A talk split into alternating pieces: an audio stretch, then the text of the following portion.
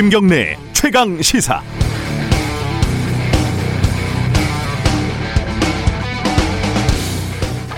일일 확진자가 사백 명에 육박을 했지만은 아직 정점은 아니라고 정은경 본부장이 말했습니다. 그랬더니 사랑제일교회 측에서 하는 말이 검사를 많이 하니까 확진자가 늘은 것뿐이라면서 국민들을 협박하지 말라고 합니다.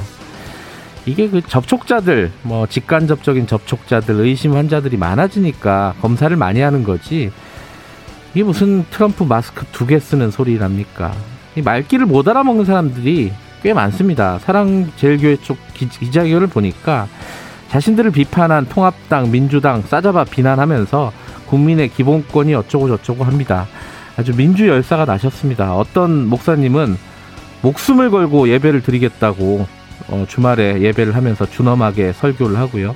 어떤 교인은 죽어서도 폭탄이 떨어져도 교회에 가겠다고 말합니다. 목숨을 걸고 예배 드리는 것도 좋고 집회를 할 수 있는 기본권도 좋, 좋습니다. 그런데 건강하게 살아야 할 다른 사람들의 기본권은 어쩌란 말입니까? 우리가 지금 말귀가 안 통하는 장수풍뎅이, 모기, 파리 이런 것들과 이야기하고 있는 게 아니지 않습니까? 말귀를 알아듣는 포유류, 영장류쯤 되면은 제발 좀 정신을 차리고 정은경 본부장 말을 좀 들읍시다. 정은경 본부장이 지금 모이지 말라고 합니다. 팔월 이십사일 월요일 김경래 최강시사 시작합니다.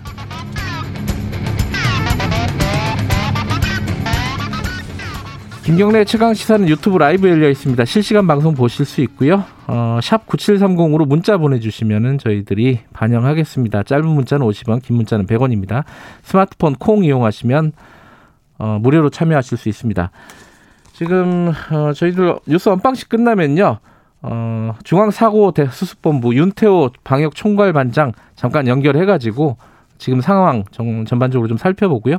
이 부에서는 어, 민주당 김남국 의원, 통합당 이준석 의원 만나보는 시간 마련해 놨습니다.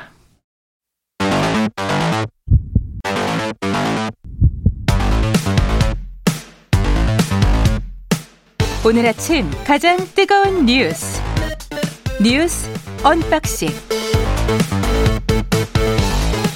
자, 뉴스 언박싱. 아, 오늘도 두 분 모셨습니다. 고발뉴스 민동기 기자는 나와 계시고요. 안녕하세요. 안녕하십니까. 그리고 김민아 시사평론가는 전화로 연결되어 있습니다. 나와 계시죠? 안녕하세요. 예. 어, 민동기 기자는 자가격리를 마치고 드디어 나오셨습니다.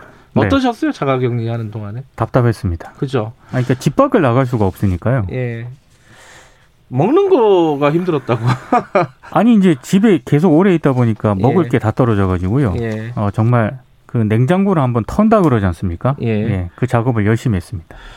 어, 마스크를 쓰고 하니까 좀 답답하긴 하네요, 그죠? 숨이 좀 차긴 합니다만. 예. 네. 당분간은 저희들이 마스크를 쓰고 스튜디오에 사람이 나와 있으면 좀 하도록 하겠습니다.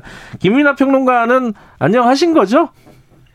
어, 안녕이라는 단어에 여러 가지 의미가 있지만 기본적으로 안경, 안녕한 걸로 하겠습니다. 조만간 어, 저희들이 조금 조심한다고 어, 조금 저기 뭐야 그 엄격하게 저희들이 하려고 지금 전화 연결을 한 거고 조만간 네. 스튜디오에서 만날 날을 기다리겠습니다. 약간 따돌림 당하는 것 같아요. 자, 그 코로나 얘기부터 해보죠. 그 밖에 계신 김민아 평론가가 코로나 얘기 좀 정리해 주세요. 어, 지금 뭐 어, 코로나 신규 확진자가 지금 사백 명대에 이제 좀 육박하는 그런 상황들이 되고 있는데, 네. 그래서 이 특히 방역 당국이 감염 경로를 알 수 없는 깜깜이 환자 비율이 최근 네. 이 주간 확진자 다섯 명 중 한 명꼴로 이제 나왔다. 이십 퍼센트 정도 나왔다. 네. 이런 통계까지 묶어볼 때, 아, 지금 수도권에서 이제 서울 사랑제일교회 등을 중심으로 코로나십구가 번져왔지만. 아, 이 광화문 집회라든지, 그 다음에 이제 다양한 이제 좀, 아, 소모임이라든지, 또 어떤 직장 내지 시설 뭐 이런 것들을 고려로 해서 전국으로 확산하는 양상이다. 이렇게 볼 수가 있는 거죠. 네. 그리고 정은경 질병관리본부장은 지금 이게 정점이 아니다. 당분간은 확진자 숫자가 좀 더 증가할 것이다. 이렇게 얘기를 하고 있기 때문에 지금 방역당국은, 어, 아무래도 삼 단계 거리두기를 검토하고 있다. 아, 그렇게 밝히고 있는 상황입니다. 네. 그래서 앞으로 일주일 정도가 마지노선이자 중대기록이고, 뭐 수도권에만 적용할지 전국적으로 적용할지 뭐 이런 것들을 지금 판단한다라고 음. 얘기를 하고 있는 건데요. 네. 일단 이 삼 이 삼 단계 거리두기는 원래 이제 기준이 있습니다. 그래서 네. 뭐 이 주간 하루 평균 확진자가 백 명을 넘고 전날보다 확진자가 두 배 이상 늘어나는 이 더블링이라는 효과가 일주일간 두 차례 이상 발생한다. 이런 기준이 있는데 네. 그 이 이 주간 하루 평균 확진자 백 명을 넘는다는 기준은 이미 충족을 한 것이고요. 네. 더블링이라는 이게 뭐 발생은 안 한 건데 다만 지금 더블링이 올 때까지 기다리는 것은 뭐 오히려 상황을 악화시키는 거 아니냐. 좀 선제적으로 삼 단계 거리두기를 해야 된다라는 전문가들의 지적이 좀 잇따르고 있는 상황입니다. 네. 뭐 관련된 얘기는 그 아마 방역 당국이 고민이 굉장히 많을 겁니다. 지금 상황에서. 그렇죠. 제일 고민이 많을 텐데 어, 중앙사고수습본부 윤태호 방역 총괄반장 잠깐 연결할 시간 가져볼 거고요.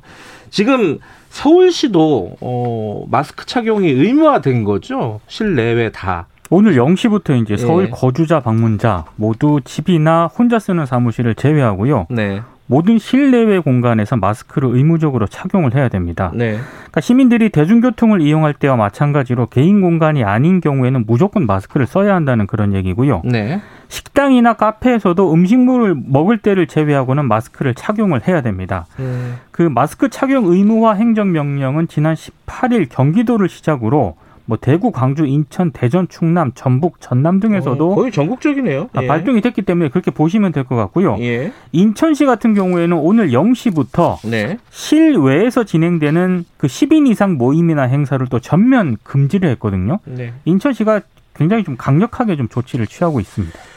지금 마스크 식당에서 쓰고 힘, 쓰기가 힘들고 그렇잖아요. 그렇죠.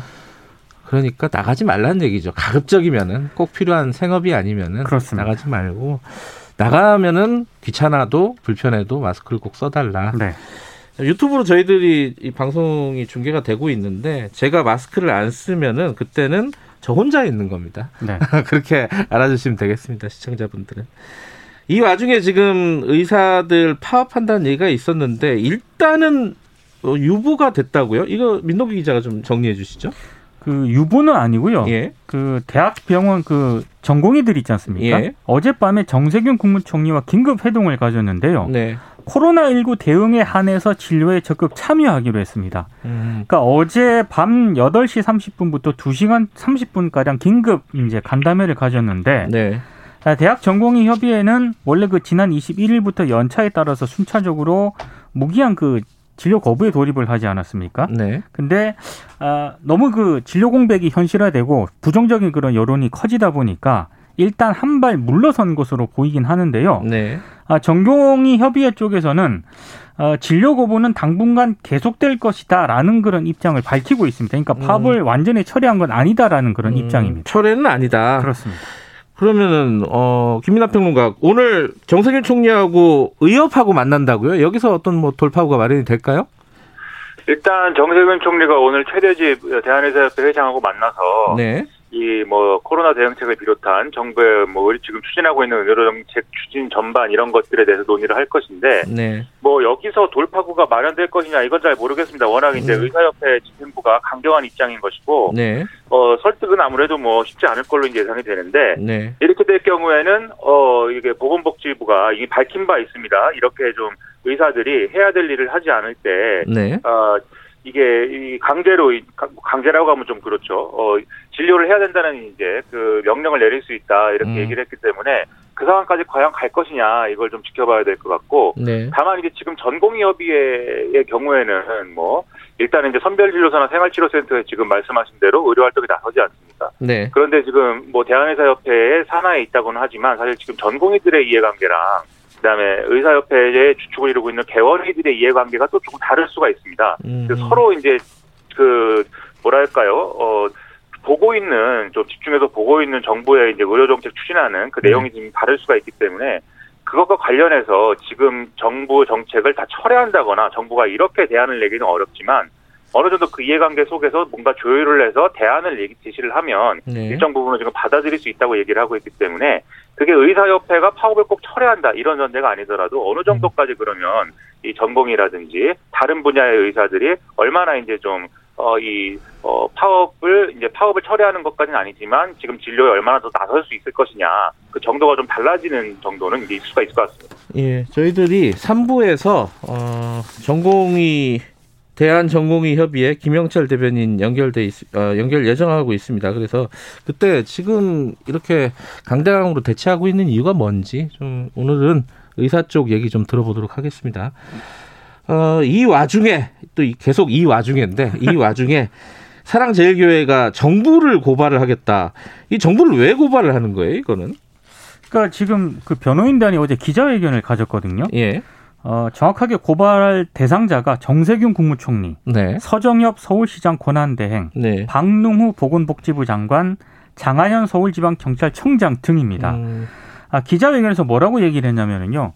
그 지난 이십일 일 진행된 사랑제일교회에 대한 그 대규모 압수수색 있지 않습니까? 네. 이게 불법이다 이렇게 주장을 했고요. 특히 그 정광훈 목사의 휴대전화 등을 압수를 했는데 경찰이 네. 이걸 언급을 하면서 전 목사 개인을 표적으로 압수수색을 실시했다라고 또 주장을 했습니다. 네. 그리고 휴대전화 압수수색은 변호인 입회 없이 압수했기 때문에 직권남용죄에 해당한다고도 주장을 했는데요. 오프닝에서도 잠깐 언급을 하셨지만 방역을 핑계로 헌법상 보장된 집회의 자유를 유린하고 있다고도 주장을 했습니다. 모르겠습니다. 좀 답답하네요. 지금 상황이 이렇게 서로 간에 어, 싸움을 벌여야 되는 상황인지 방역에 적극 협조하면 다 해결될 문제인데 네. 왜 이렇게 돌아가는지 이 청취자분들은 다 아실 겁니다. 지금 상황을. 자, 저 그래서 지금 이제 상황이 심각해지니까 정부에서 재난지원금을 삼, 이 차죠. 이 차를 지급해야 된다. 뭐 이런 얘기들이 여기저기서 좀 나오는 것 같아요. 김민아 평론가가 이 얘기 좀 정리해 주시죠. 원래 이제 미래통합당도 이제 그 재난지원금이나 이런 걸 더 지급할 필요가 있다는 입장은 뭐 이전에도 김종인 비대위원장이 밝힌 바가 있었는데, 네. 어, 당연히 이제 더불어민주당도 그동안 논의 과정을 통해서 추석 전에 이 차 네. 긴급재난지원금을 지급해야 된다. 이런 얘기를 하고 있는 상황이었습니다. 네. 다만 이제 내부에서 어, 좀, 그러면, 지난번에 재난지원금 줄 때는 이제 국민 백 퍼센트 다 줬는데, 음. 이번에는 좀 선별해서 지급해야 되는 거 아니냐, 이런 네. 얘기가 나오면서, 네. 그러면 얼마나, 그리고 누구에게, 그러니까 이게 지급 시기와 대상, 그리고 규모 이런 것들에 대해서 좀 이제 논의가 갈리는 이런 모습들이 좀 보였거든요. 네. 그래서 이게 뭐 과연 지난번과 어떤 조건이 달라졌기에 이제 전 국민 지급이 아니고 선별 지급이 된 거냐, 이걸 좀 따져봐야 될 상황인데, 네. 다만 이제 고위당정청 회동을 가졌는데, 여기서 이제 일단은 방역에 집중하고 지원금 지급 문제는 추후에 논의하기로 이제 의견을 모아서 음. 일단은 지금은 어 당장 이걸 지급하는 과정으로 넘어갈 것 같지는 않습니다. 네. 그 특히 이제 그 기획재정부가 지금 국가 채무 증가 이런 것들을 이유로 해서 이 차 지원금 지급에 좀 유보적 입장이기 때문에 네. 정부 내 입장 정리나 이런 게 이제 먼저 필요할 것 같고요. 네. 다만 이제 이것과 관련해서 이제 정치권에서는 이런저런 이참에 백가쟁명식으로 이 재난지원금 어떻게 줘야 될지에 대해서는 뭐 논의가 막 터져나오고 있는 상황입니다. 네. 그래서 뭐 김부겸 전 의원의 경우에는 뭐 이참에 아예 국가 재난기금을 조성해서 법제화하자 이런 주장도 하고 있고요. 네. 또 이재명 경기도지사의 경우에 지역화폐로 개인당 삼십만 원 정도를 이제 지급을 하자 이렇게 얘기를 하고 있습니다. 음. 그리고 지난 이십일 일에 시대전환의 조정훈 의원 같은 경우에는 공무원 임금을 이제 사 개월간 이십 퍼센트를 삭감해서 약 이조 육천억 원 정도의 재원을 마련해서 이걸로 이제 재난지원금 주는데 이제 예. 좀 어, 투입하자 이런 주장도 이게 좀 했는데. 논란이 있었죠. 예. 그렇죠. 공무원들은 이제 하위직들의 경우에는 뭐 음. 월급이 그렇게 많이 받는 건 아니기 때문에 네. 거기에 대한 이제 지적 이런 것들이 오가면서 뭐 논쟁이 이어지고 있습니다. 음. 정치권 얘기 좀 해보죠. 민주당 전당대회는 지금 어떻게 돼가고 있습니까, 민동기 기자? 오늘부터 그 권리당원하고 재외국민 대의원 온라인 투표가 시작이 되고요. 네. 이십육일과 이십칠일에는 전국 대의원 온라인 투표가 진행. 이 되고 그리고 이십팔일에는 전당대회 의장 선출과 강령 개정 등이 이어집니다. 토요일인 이십구일에는 중앙위원 온라인 투표를 마지막으로 전당대회 일정이 마무리가 되는 그런 상황인데요. 그러니까 일정을 미루지는 않고 온라인으로 치르겠다 이거네요. 계속 치르겠다는 예. 그런 입장이기 때문에 네. 각 후보들이 온라인을 이용한 막판 표심 잡기에 총력을 기울이고 있는 그런 상황입니다.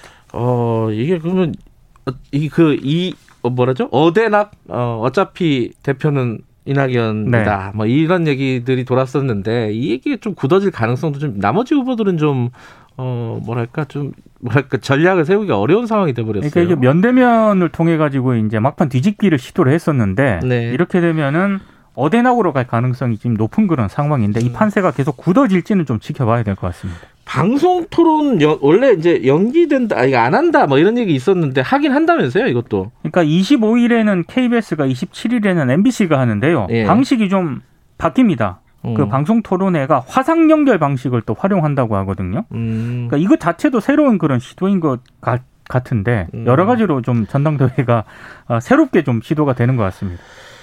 어, 그것도 김종인 비상대책위원장, 미래통합당 비대위원장은 또 정은경 본부장 만난 거 가지고 좀 말들이 많습니다. 이거는 어, 김민아 평론가 좀 얘기 좀 해주시죠.